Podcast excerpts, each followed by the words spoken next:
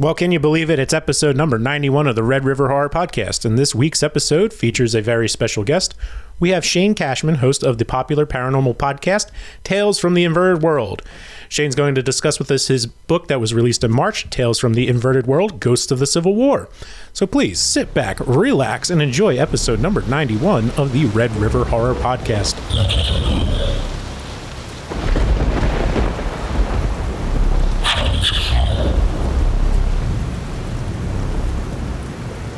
Welcome back to the Red River Horror Podcast. It's episode number 91. I'm your host, Joe Zakreski, joined by always Eddie Cayazzo, RedRiverHorror.com founder.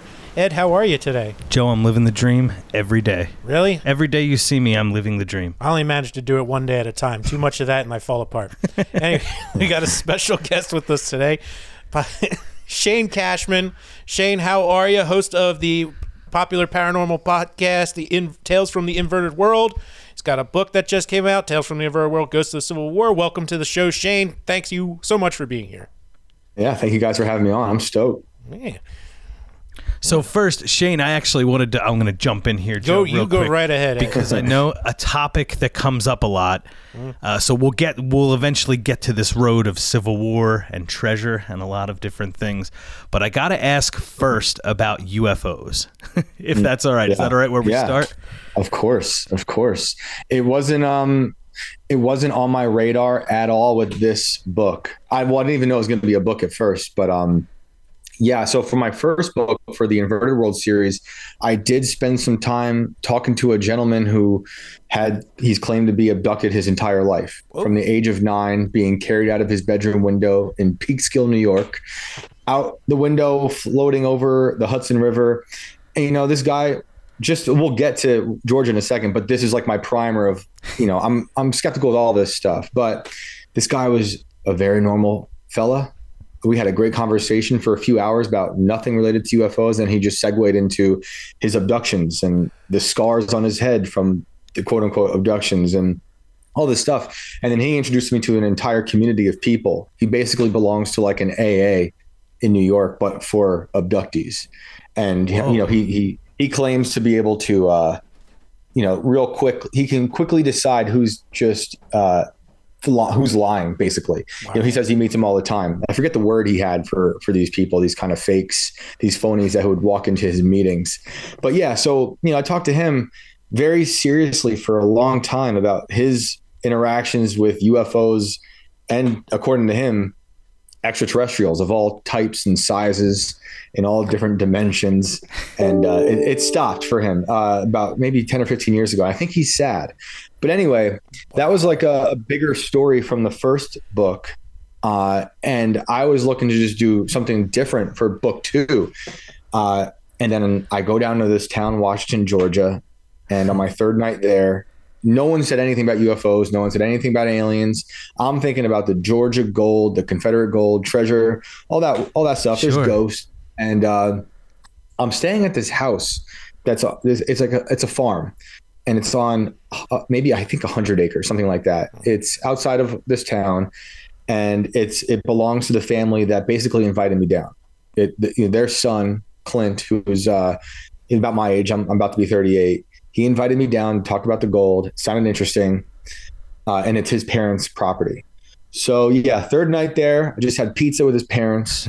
His father just got the phone call saying hey uh, harry there's a possum at the firehouse. You got to come shoot it with your ar so he's out. I'm, I'm outside of the house. Very very georgia. Yeah, right. you know like me and Clint are hanging out outside waiting for his dad to come back, and we can hear the the shot echo through the woods. Oh man, It's nighttime. Uh, you can see the stars. It's a lot of people down there claim that this is the uh, like the clearest sky in the southeast uh, of the country. Uh, and I don't know if that's true or not, but I do know that there's an astronomer village in this area, like just outside of town. There's a place called Deerlick Astronomy Village where people have giant, amazing telescopes. Like telescopes, they're like the, the monster truck of telescopes. They're just so like they obviously think that the sky is clean enough and not there's like no light pollution. So we're out there looking at the beautiful sky. His dad comes back. He's walking towards us with the AR. And his dad and Clint all of a sudden point to the sky and they're like, oh, there it is. and I don't really know what they're talking about yet. And I look up, and in the distance, I don't know, maybe like 190 yards away, mm-hmm. there's a bright orb that's just going up and down and left and right above the pine trees at the edge of their property. And they start telling me about this UFO. And I'm really not thinking much of it. I'm like, okay, it's a unidentified flying object. I have no idea what it is. Clearly, I'm not thinking aliens. I don't know. Yeah. But his dad kind of goes into this whole story about he's been seeing the same thing in different places in that town his whole life. And then he says his grandma had seen it. And then Clint tells me he's seen it his whole life. It's very nonchalant to them. It's totally normal. And I'm just like, okay, it's definitely weird. It's moving in a very weird way. I'm watching planes go through the sky. Uh, nothing else is moving like that. There's nothing. If you like, I pulled up Google Maps to see if there what was up there. There's nothing. I mean, it is uh, forest forever because this town is basically uh, once the um, cotton industry died after the boll weevil took everything out, it turned into like a pine tree nursery. So it's just nothing but pine trees for many, many, many, many miles. Wow. Um, so yeah, we're looking at this thing, and then they're just telling me stories about how uh, Clint's grandparents saw the UFOs. His grandma claimed that the UFO landed in her backyard. Um, and that was in the 60s. Another friend of theirs claimed to, you know, see, uh, he saw it land in their backyard. He also claimed to have a Polaroid. That's a whole other story we get to later on. Uh, and so his dad just kind of goes inside. He's like, I've seen enough. He's seen it his whole life. It's it's very boring to him at this point. But I'm I'm definitely intrigued. So Clint and I take this ATV out deeper into the woods where we, there was another clearing, and we're uh, a little closer. Not that it means much, you know, but it's still doing the same pattern: up, right, left, down. And I'm just taking notes. Like it could be, for all I know, weather balloon. I mean, at this point, the Chinese spy balloon had not happened yet, but now that's right. in my mind. Right, uh, right. You know, it could be a helicopter, perhaps, but it just seemed too bizarre. Uh, and then I see another thing doing the same thing, but now it's to our, I believe that was to our west. And so it was a UFO. I, you know, I don't know anything. I don't know what's in it. The definition of a UFO, an un- unidentified yes. flying object. that is what I know. It was super weird, and it it moved in a very specific pattern. Same, it sustained the up, up, down, left, right. Situation.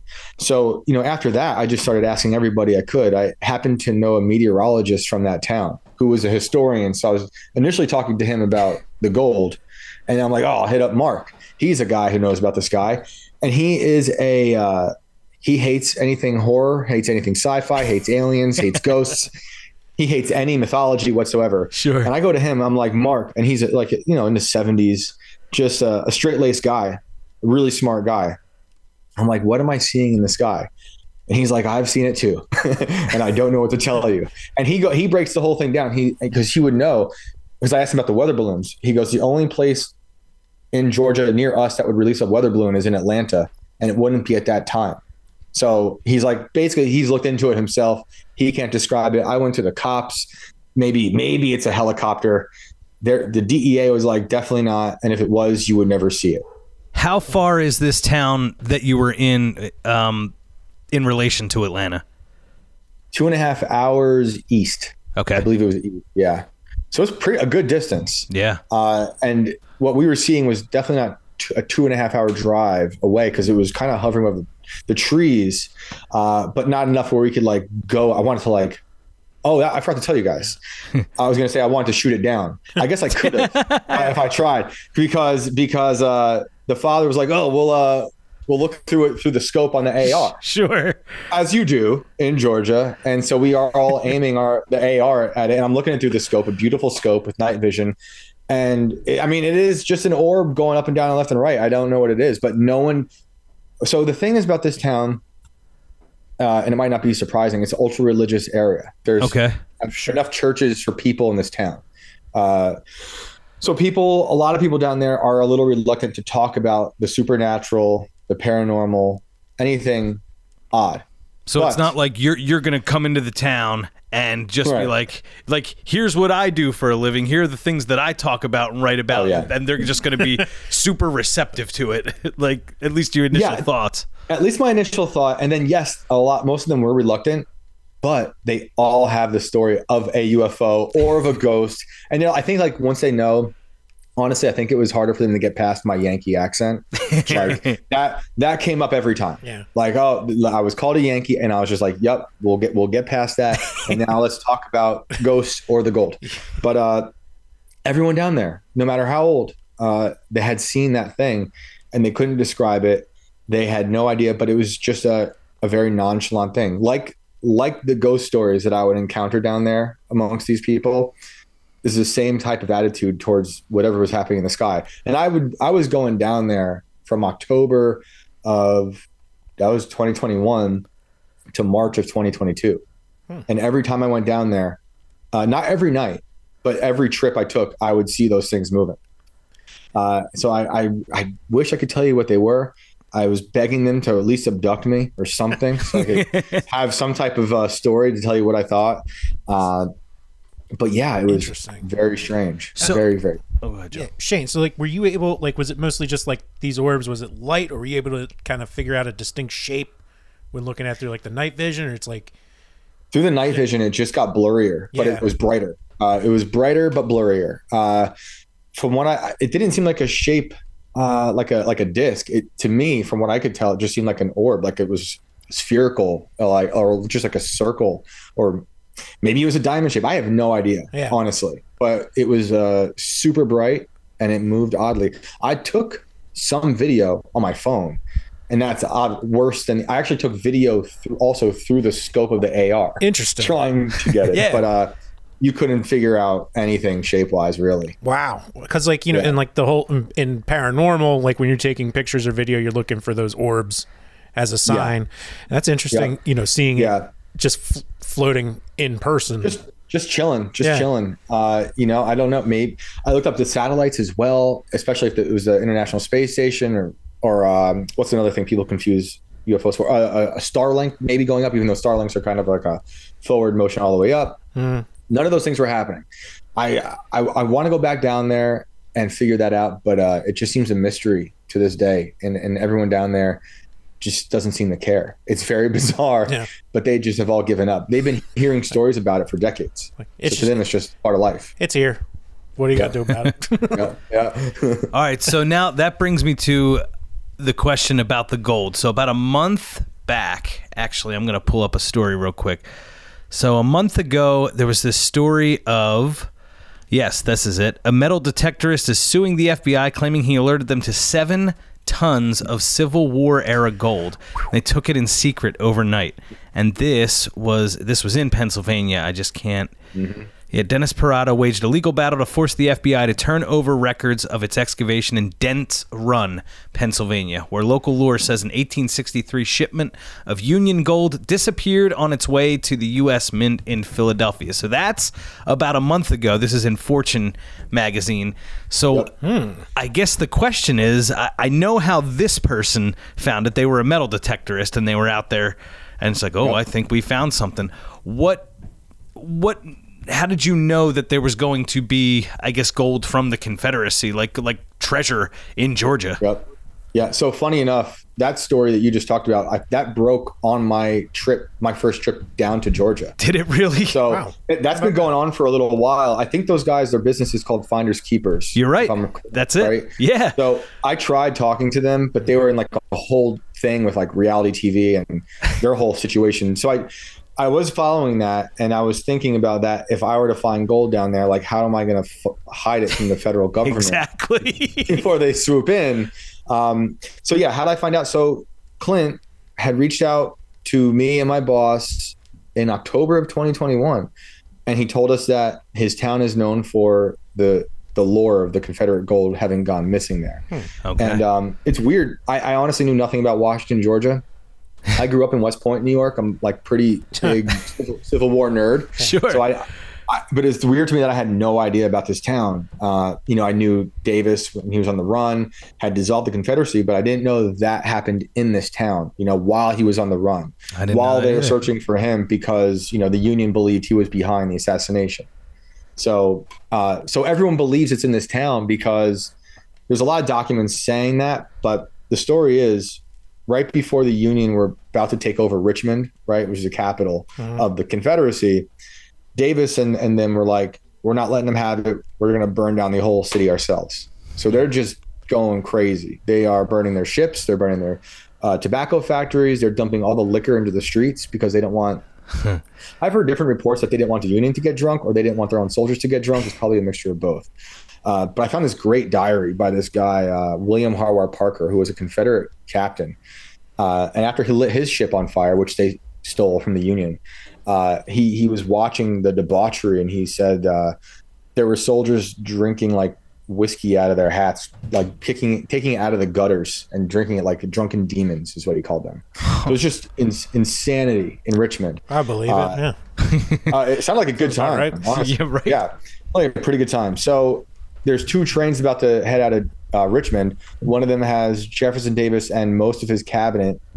The other one has the gold, which so that'd be the Confederate gold and the Treasury. So it'd be paper money from the Confederacy. It'd be the gold, which would be Confederate, but also uh, Mexican money because the Mexicans donated to the Confederacy, and then jewels that were donated from different wealthy Confederate families. And then on that boat in charge of the gold happened to be William Harwar Parker, which is how I came across him. So he's in charge of protecting the gold. He's got like a ragtag group of really young soldiers. I'm put I'm saying that lightly. Uh, they're like 16, 17, 18 years old. And those trains depart around midnight and they meander throughout the South, through the Carolinas, and make a bunch of stops. The this is where things get sketchy. Uh, no one counted the gold before they left Richmond. There were bankers traveling with him, but they didn't have time. So already there's a discrepancy in what was loaded, in my mind at least. Like my my friend who I told you about, the meteorologist Mark, he he thinks it's all down to a science. He believes every document that the Confederacy gave. When they did eventually count it along the way, they stopped at um, uh, Delag- I forget the name, the mint. I can never say it right. Delagana, D- Dahlonega Mint down in uh, Norfolk, South Carolina, and uh, they so they did eventually count it there, and they counted a few other times. But you got to like think, the soldiers are literally carrying some of this. They're some of them are like they're they're dropping it, picking it up. It's in crates, it's in bags. Uh, it's not, not the safest way to transport this stuff. So you don't really know what's going on as they're traveling all this way to the south. I want to say I could be wrong. It's been a while since I looked at this exact part. It's probably a month or so of traveling, maybe because I think Richmond burned in early April, and I think they finally got to Washington, Georgia in May, in early May. So it's I think it's about a month of them going just all over the place, and they're also making payouts to certain soldiers as they go because they know that it's over. They're on the run. The Confederacy's dead. They, they know they lost the war, and the soldiers are desperate. Uh, like seriously, like they're just like, we need something. We're leaving. So all that's happening, and I'm reading diary entries from Davis to Harwar Parker. There's a few other like low level guys uh, who are part of the cabinet, uh, the treasurer. Uh, to kind of like you know, I'm not the first one to do all that, but it's also been mapped out by many others. So you can look at all that information and get a good idea of the path it took that eventually wound up in Washington, Georgia. And once it's there, William Harwar Parker is just like, I've had enough. I'm out of here. I mean, he was just, he was, he was over it. He was basically haunted by the gold. And in his diary, it's great hearing him talk about how he hated the gold. Yeah. He wanted to just throw it overboard, uh, but he was only doing it because he looked up to Davis and all that stuff. So, and Davis even told him, you know, you're a good soldier. We should keep you. He was, he literally threw his gun down and said, I'm out. So the gold is now on the on the banks of the Savannah River. Uh, at the end of the war, Davis is uh, is dissolving the Confederacy, and this is right at the edge of Washington, Georgia, uh, what would become Washington, Georgia. Uh, so Davis is hiding out in that town. He goes into like the proper town. They've got the gold transported into the town proper, into a vault. Then they move it again. So again, it's moving constantly, which is crazy to keep track of. They say they're counting it, but like I get into it with Mark, and it's in the book where I'm like, how can you trust these documents, especially if it's a if it's a, lit- a technical a country that's dying? You know, why would you believe that they're not falsifying anything? Maybe taking some stuff for their own, because he thinks it's all accounted for. Even though, Yeah. uh, you know, what happens on the banks of the Savannah River is there's, I, I believe, two robberies. Um, Huh. well, one robbery That's and one what- mutant. I, there had there's no way. I mean, if if he's so stressed about this gold, trying to get it out through areas where infrastructure's been yeah. destroyed, so I'm sure it's not an easy just one way train ticket. They probably have to get off manually oh, yeah. move everything. Like plus, if I'm thinking about it, it's very like, easy to lose. If I know yeah. it's coming, I'm I'm trying to steal some. so yeah, oh, yeah, I'm thinking they definitely lost some along the. I mean, that's just just a thought. Definitely, that's exactly how I felt. Uh, in in William Howard Parker's diary, he's talking about the the journey, and he he even kind of jokes about how people in towns up ahead know that they're coming before they get there, so he knows they're scouts, and he's he's paranoid. You know, driving when they're at the banks of the Savannah. Word gets out, and there's a robbery, and there are really awesome articles from that time about the robbery. It's it's just a madhouse. Um, the, the, the historians and the articles claim everything was taken back from the robbers. I don't. I just don't buy it. It's possible. It's possible they got it all out, but it happened in at night. Uh, they they seemed to just make a cause a huge mess, and uh, so you know maybe they did, maybe they maybe they didn't, but they were robbed. Uh, and then it was either before or after that there was a mutiny. The, their own soldiers turned against them because they were so desperate. so they are looking you know, there, there are stories saying that the gold was so heavy, the horses were sinking into the mud. Um, but this this whole area is kind of like the place I was hoping to go look for where this uh, gold was supposedly last seen. You know, a lot of it was taken back, a lot of it was accounted for, and like we said earlier with finders keepers, the federal government uh, did come down and get their their money that they were looking for. I think they wanted that more than Davis, honestly. Uh, so they got that, but there's all this all this stuff that happened between Richmond and Washington, and then especially in Washington with the robbery and the mutiny and all the moving of the stuff. Um, so then the lore kind of started in this town that there's gold in town, and we don't know where it is. Different families uh, possibly took it. And another thing to remember is almost all the people I talked to in this town can trace their lineage back well before the revolution. Even. Wow.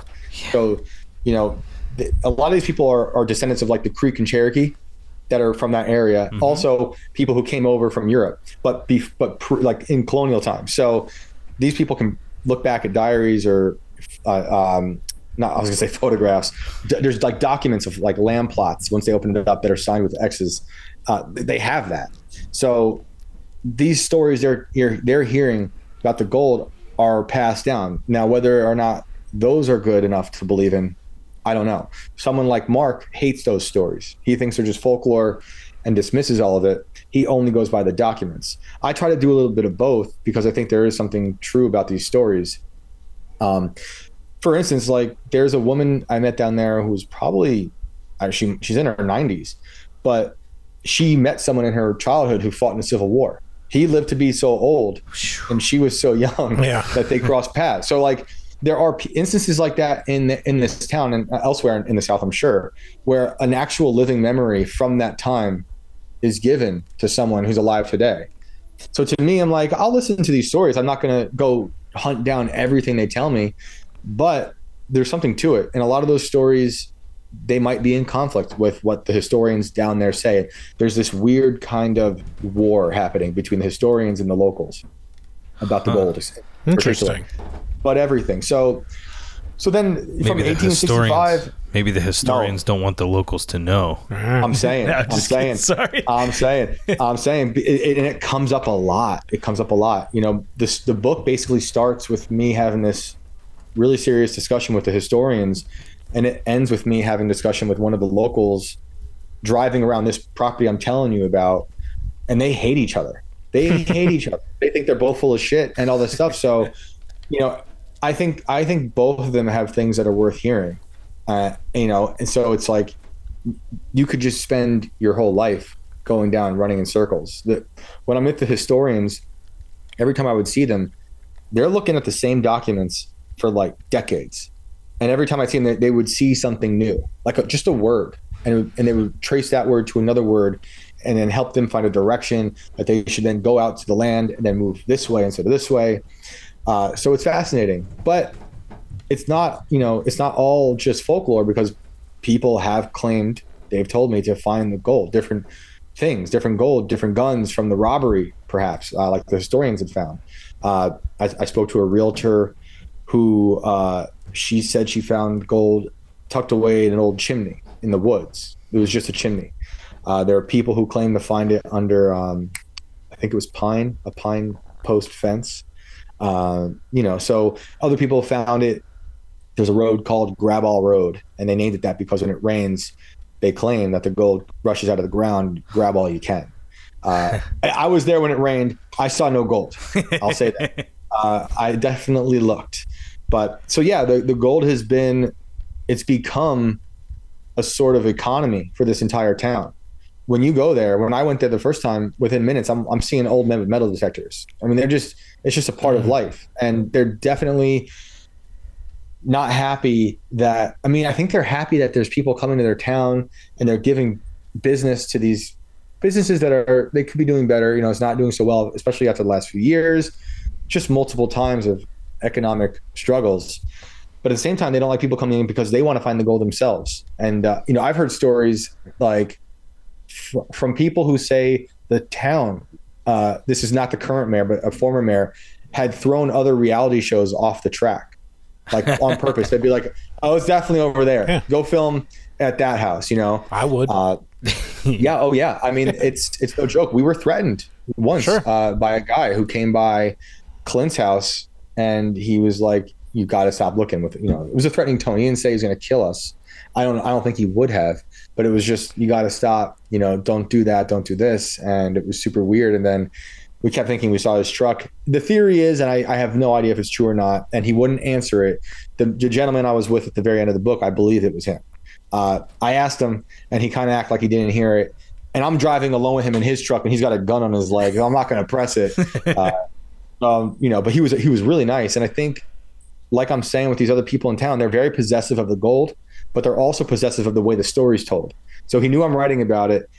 You know, whether or not he is the guy who was threatening us uh, that one time, I don't know. But he he really was adamant about the story being told correctly according to him right? right. So I'm telling the story as quickly as I can according to everybody, because uh, that's that's just everything starts to cancel each other out.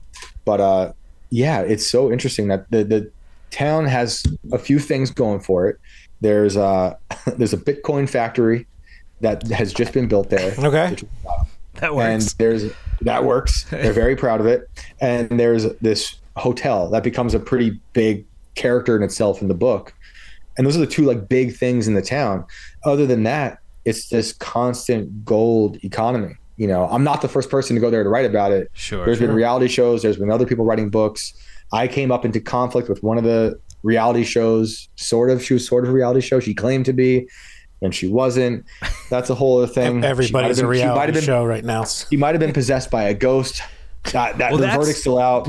so, so the book the book is called "Tales from the Inverted World: Ghosts of the Civil War." It's about this specifically, um, this this kind of hunt for the gold. But in it, you it says you know you roam underground tunnels, following the footsteps of supposed ghosts, and it does say you come into uh, contact with someone who could possibly possess be possessed. So I'm I'm interested to hear about that experience.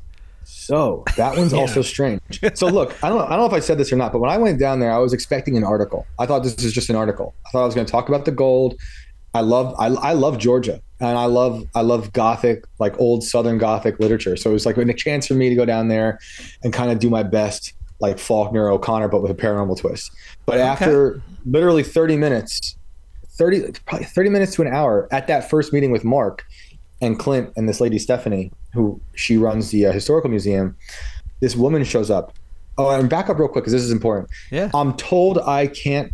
Talk, when when this lady pulls up in her her truck, Stephanie tells me I can't talk about what she just told me, which was she showed me a piece of gold and she showed me a, a gun that was supposedly part of that mm-hmm. robbery mm-hmm. that I told you about. Mm-hmm. So I'm being shown the gold and the gun, and when this other girl pulls up in her truck, the people at the Historic Society are saying, okay, we got to hide this and don't say anything about what I just told you.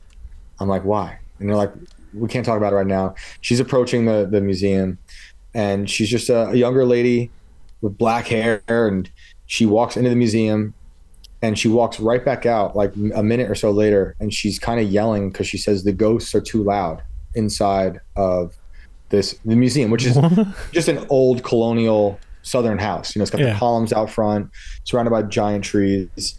Uh, so I'm like, all right, this is interesting. So she claims to be, uh, you know, also. I'll say that she has. She told me that she has been possessed by ghosts before, and that Okay. sometimes her personality has changed because certain ghosts are in her. She says that she will have different, um, like urges or language or or like taste buds, to considering on who like whatever's in her head. Oh, she could just be insane, you know. Yeah. I don't know. Uh, she tells me that she can see ghosts and that they talk to her, and this has been a thing throughout her whole life. Uh, and she's been, like gone to different. I don't know. I don't want to say witches or mediums. She's gone to different professionals, we'll say, in that field of ghost talking, and they've all told her she's got this ability. And again, kind of like how I told you about writing about the uh, gentleman who was abducted by UFOs, that kind of primed me for the UFO situation two days before I went down to Georgia, I was with a friend. She was cutting my hair.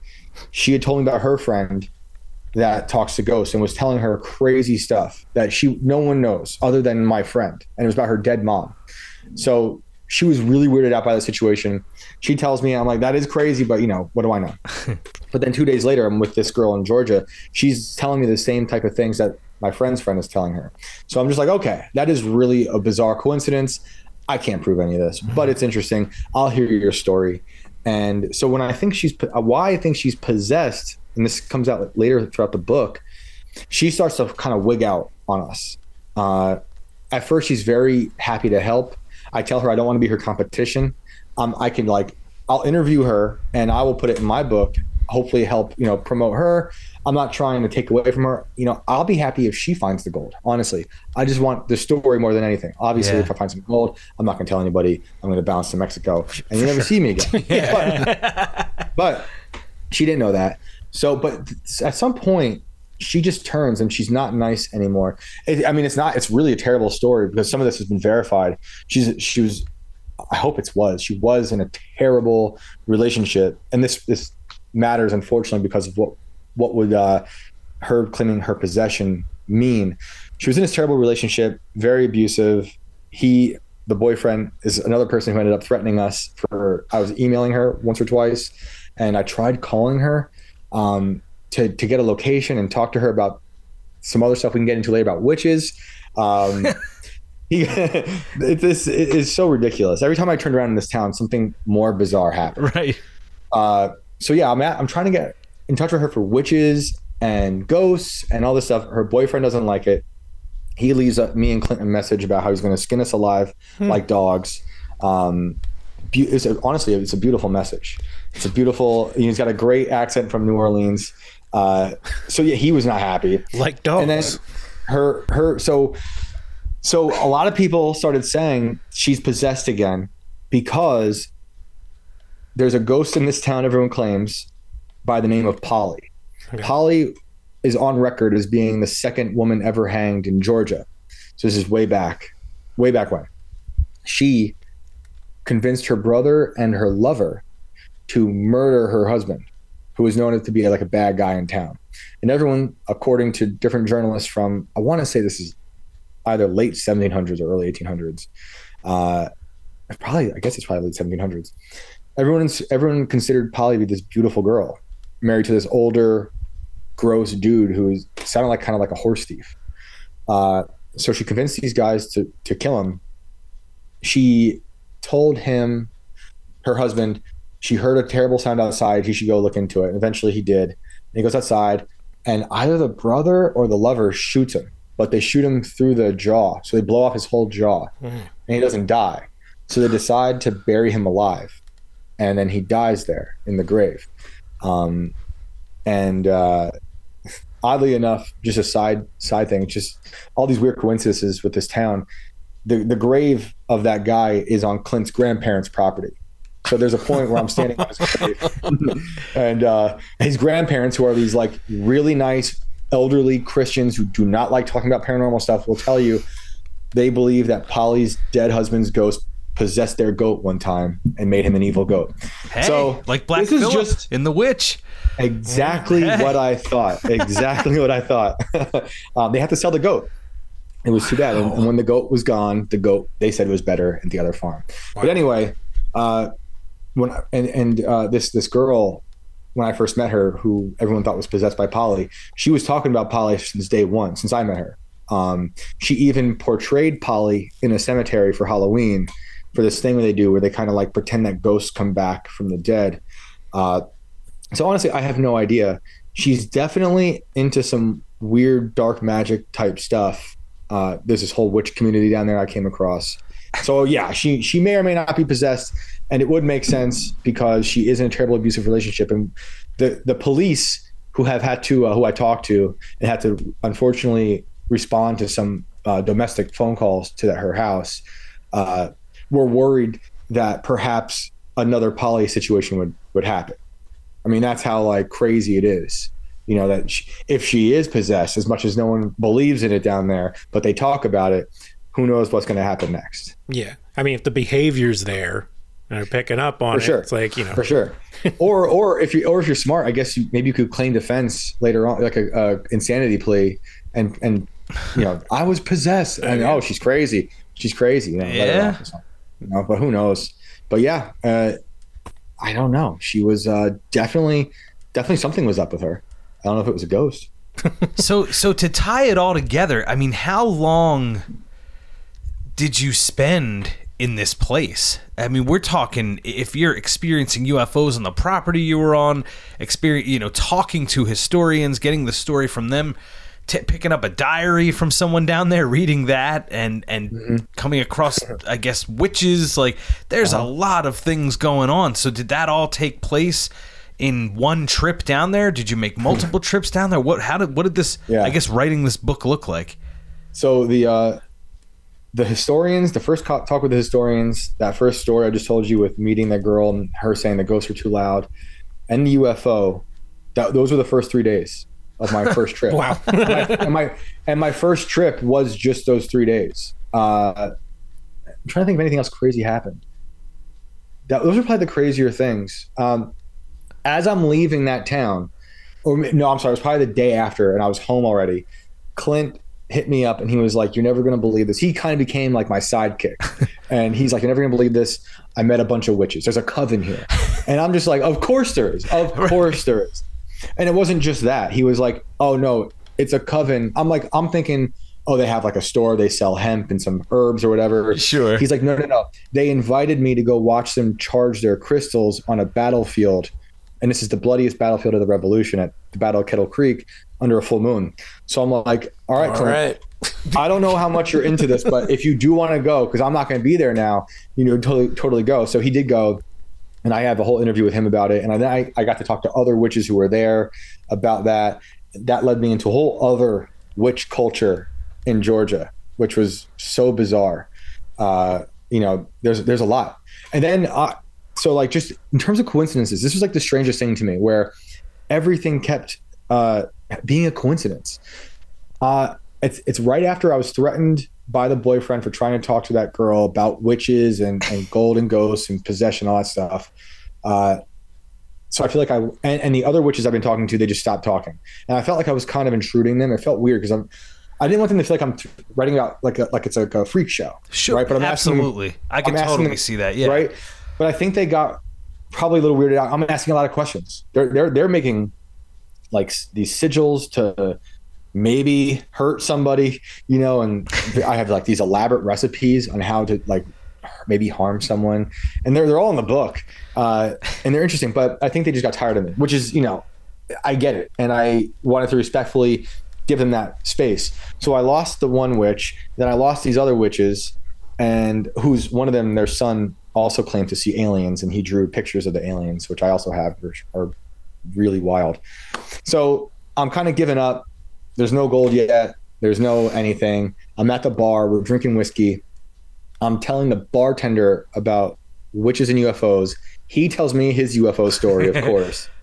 And then some other dude hears me talking about witches and he comes over, introduces himself. He's covered in diesel like oil, like he's black, head to toe. Just he could have showered, but he was very proud of his job. He had been unemployed for a long time, and he's he's great, young kid. And so he's talking to us, and then eventually, he's basically he no he tells me he's a witch. I'm like, are you freaking kidding? Like another witch? And he's like, this town's filled filled with them. I'm like, I'm asking if he knows certain other witches that I talked to, and he, so he gives me some insights into this town, more witchcraft stuff, maybe why there are. He believes in these vibrational problems in the world, and I was like, all right, that's cool. I go back to my hotel, which is that kind of popular hotel I was telling you about that's bringing business into town, and I'm staying there because there's a, a story about um, there's a trap door somewhere where if you open it, you can go down to the basement and there's an old graveyard down there. No more tombstones, but the bodies are still there. And they built it on, on top of this old graveyard where Polly was, you know, like that she was buried there originally. So I go back to my hotel. I wake up early in the morning. I go down to the main desk to see if there's anybody there because I want to ask for permission to find that trap door. I, I swear to God, I don't know how this conversation came up. Maybe I explain it in the book. I can't remember. It's something I forget what the segue was, but within a minute of that conversation, she goes, "Oh, I'm a witch." I'm like, she's like, this whole place is run by witches, basically. Uh, so, so how like, does I? I gotta stop you there. How does that yeah. jive with all of the churches? Oh, so so that's a whole other thing. So are they? Are they? Are these people? The, the the people that are claiming that they're witches are they members of the congregation of these churches or is this is it a town divided like how does how does that work are they yeah they they this is this is something I never knew about. I guess this is a thing now that I've been talking about this. I'll have witches reach out and be like, "Oh no, that's how it is." Yeah, right. right. yeah, right. Um, they'll be like, "We're Catholic witch. I'm a Catholic witch. Or I'm a Christian witch. I'm a Baptist witch." Some of them are not religious, but a lot of them had this like Jesus centered faith, but also witchcraft. And when I talk to them about it, I, when I'm talking to them in the book, I'm like, how, I'm pretty sure it says in the Bible you shouldn't have worship other idols. right. They have a whole loophole on how well we just pray to one and we worship the other I'm like, all right, I don't, I still don't understand that. But so this one girl in particular, she's in mortuary school. So of course, the deity she she uh, prays to is Anubis, right from from Egyptian, because he's the guy who weighed the heart after you died and led you into the afterworld. So she's all about Anubis. But so I, I'm talking to her that morning. I'm literally I'm I've opened the trap door because it's right there by the front desk. Yeah. I'm stepping into this damp graveyard underneath the hotel as she's telling me she's a witch. So most of the conversation takes place with me like half in the cemetery, half out. It's it's pouring Bye, outside. Shane. Yeah, I I'm thinking like they're gonna cook me. This is. I mean, I would hope someone could write it before you know they actually cook me. But uh, but yeah, like as she's talking, another woman comes running in. She's a witch. She considered herself an Appalachian witch. Hmm. Uh, there's there's I, I think I'm talking to three witches in that scene you know, at the end of that conversation. Uh, for sure. And they talk about Polly. They talk about being possessed. Uh, they talk about the town. And I think a lot of those witches probably practice in secret the witch side of things. But they, there's definitely uh, their close family members, at least these ones that I've spoke with. Their grandparents or parents might know, and they think it's terrible, but they try to help them. But they're also kind of accepting of it. And hmm. the one, the one witch, she talked about having to be uh, it wasn't an exorcism. She had a different word for it. There's a special thing that her grandma had to do for her when she believed she was possessed by a demon that she brought into this earth uh, by by some spell she had found when she was a young girl with her other friend. So yeah I, I that was the the three nights i spent in a hotel uh, run by witches. So it was, it was fantastic. Let me ask you, with these witches do, I'm trying to like put something together that I have in my head. Did a lot of them have like Irish names? Yeah, actually, yeah, uh, it's a big Irish town. It is sure. like so Savannah is, yep. and it's older Irish. It's not like how like oh, yeah. New York, Boston, Philadelphia. Like that's all you know, 1840s up. So like that part of Georgia is old. I never knew that. Very old time Irish immigrants yep. going there for work. Um, yep. So like, and that's a common thing. You know, it comes from like you know Celtic, Druid, like all those traditions where witchcraft comes in. So that's probably been there. They've just been doing the double thing for hundreds of years. I totally think that. Like I totally that's think that. that's And so cool. I know, I know. I mean, it, it was ancient. A lot of the things I was talking about with these people, you could literally trace back. You know, whether it was Yeah. things I could hold, literally, or things I could literally read, uh, or these these rituals that they still do. Some of them Wow. really do seem ancient. You know, Yeah. it's, it was crazy. Yeah, that's so cool. yeah, but I'm glad you didn't get sacrificed, man. I mean, it, it really Yes. it really sounded like we were you. building up to a Wicker Man type event. I know. It felt it felt like that. That It seems like, felt like that. You're right. It's like you were just throughout this conversation. It's like, man, you were like the subject of this town for however many days. Just like, like, Yeah, oh, like, yeah, so- oh, did you see Shane? He's yeah, no, for sure. It was it was definitely alarming. And go back to your other answer. I I was going down there from that October 21 to March 22, multiple Wow. trips, uh, maybe four or five trips every time would be like 3 to 4 to 5 days. So it was it was like a substantial amount of time and when I'm there I'm like working constantly. Like we're out late at night meeting these young kids who have their own issues, like drug drug culture, you know, Yeah. with face tattoos and they just hate their lives and they're nihilistic. You know, I'm meeting with you know early morning with the grandparents after the bake sale at the church. You know, I, I'm with the mayor. I'm with the the cops at their party getting margaritas. So I'm definitely like a part of town. And after a while, like, yeah, I did know. I feel like I know almost everybody, uh, for good or better or for worse. You know, some of them definitely were tired of me. Uh, and I and again, like the witches, I get it because it's it's a very it's it's, it's intrusive to want to ask people all these questions because after I realized it wasn't just going to be an article after the UFO thing, after the girl with the yelling and the ghost too loud thing, uh, all the other ghost stories, I was like, okay, I have a book, and it's really like about these people kind of l- surviving, you know, their family surviving a bunch of horrors throughout their entire life. I mean, this town is just a horror story, and that's when I, you know, fairly early on, I realized this is kind of like nonfiction horror because everyone down there has some type of horror story. I mean, just think of just one town in particular, but it's the Creek and Cherokee used to massacre each other on this land. Then the revolution happened there, and it was what they say is one of the bloodiest battles of the American Revolution. Uh, slavery, Civil War. Although Sherman's March to the Sea didn't happen in that town, there are places on the outskirts of town that people claim they're a part of the march, but it probably was people taking advantage of the march and like marauding, which happened down there. So like, oh yeah, Yeah. it was totally Sherman. Yeah. Yeah. let's go, let's go get that guy's stuff. So there's that, and then the boll weevil happened, which just decimated that town, killed all the cotton crops, and the cotton was everything in that town. And then it's just uh, a slew of fires. You know, looking there was this great journalist I found who who her her book is in the library. there. It's a really beautiful library. I believe her name was Elizabeth Bowen. She was from like the early 1800s, and she was incredible. The way she documented things, but she also would talk about ghost stories in, in an objective way. So it'd be like so and so saw this, or so and so had a premonition. You know, but she also she was also an astronomer and had great ideas about space. Um, I think she was ahead of her time. Like really like a gem, and I'm so glad I found her. She kind of became a mental sidekick. I'd go, I, I'd, I'd come across something in, in history and be like, oh, what would Elizabeth have said? And go through her entire like her glossary and find anything. And a lot of the times she had something to say. So there was the boll weevil, fires, and then um, you know, oh, what was the next big thing? Well, the, the depression, uh, and then uh, you know the, all of, all the wars after that, the '60s. So the town never really had a break. Sure. Everyone in this town, most of those men, from the Revolution up until World War II, Vietnam, the men were going to war. That's that was pretty much their job. Uh, so a, a lot of men are not coming home. Right? There's a town nearby that we went to because another guy claimed there was a demon in the church, and that's another crazy story. That town became a literal ghost town because most of the men in that town never came back from the Civil War. So they just left. Some of them who had money were able to take their houses apart and move the house to another town. Uh, it's, it's a spooky little town.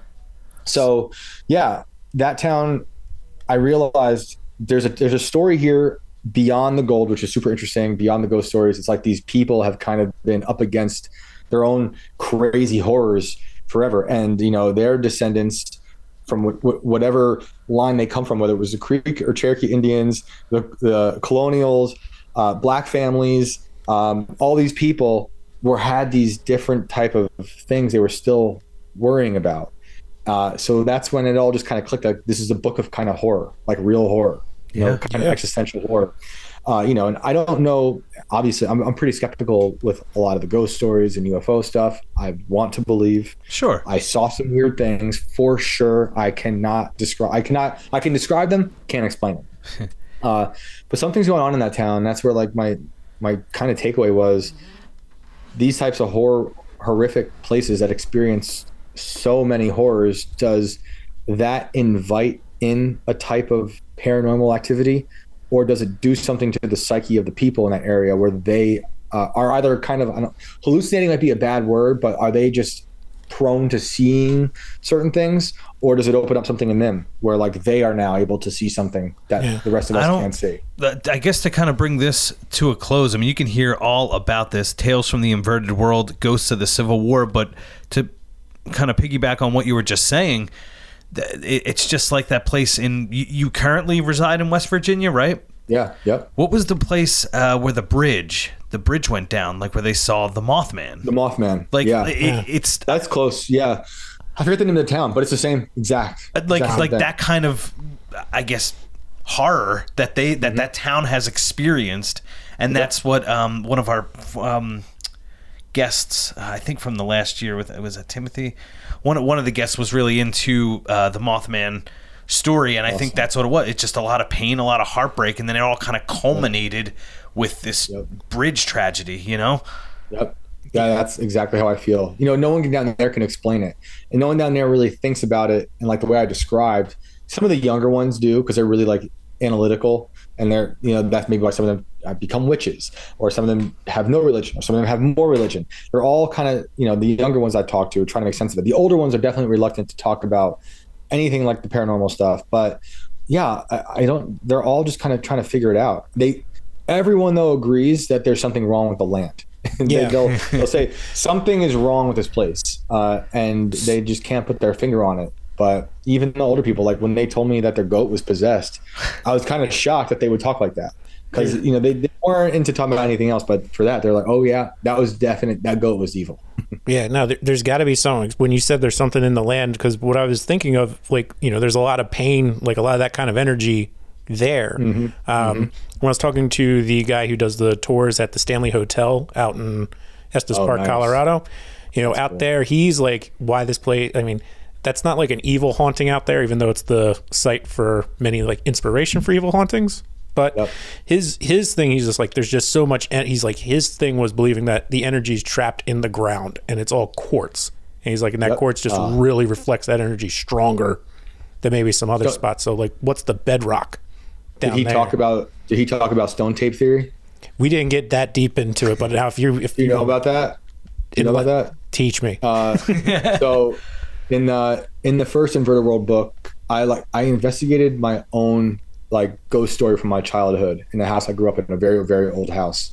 There's a murder that happened there. A young boy was killed by his brother by accident, and I started getting into that idea of can uh, that kind of horrific energy be trapped into the stones or into a land, really? Yeah, which is what I would develop that idea, you know, in the next book in this one. But so I started thinking about stone tape theory, where people do believe that energy, especially horrific energy, like of a death, can be absorbed into they say quartz mostly uh, into these things.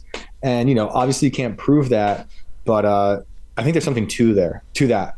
There's something to that. You know my old house i grew up in was from the 1700s something is wrong with that house. There's a lot of people who died in that house. I experienced strange things growing up there. Shadows we can't explain.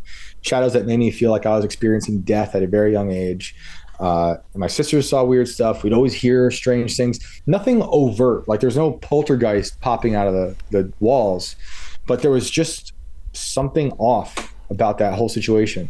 And we were thinking that before we even knew the story about the boy being killed in our house. You know, and I would I would end up finding out that I his bedroom was my bedroom. Mm-hmm. You know, and once we found out about his name was Jimmy. Once we found out about Jimmy, he just kind of became a part of our family. you know, and he would have dinner with us and when my parents move away from the house, they're they're going to invite him to come with. and uh, he's kind of like a brother to me. Yeah. But uh, but yeah, when I was doing that, I came across the whole stone tape thing. I think it could make sense. I think you know it's kind of kind of hard for me not to think about that after experiencing this town in Georgia because Yeah. something it doesn't have to be quartz in my mind. I think just land in general absorbs energy like anything else. And when so many horrific things can happen, and especially in one hyper specific place, it's hard for me to think that it just disappears.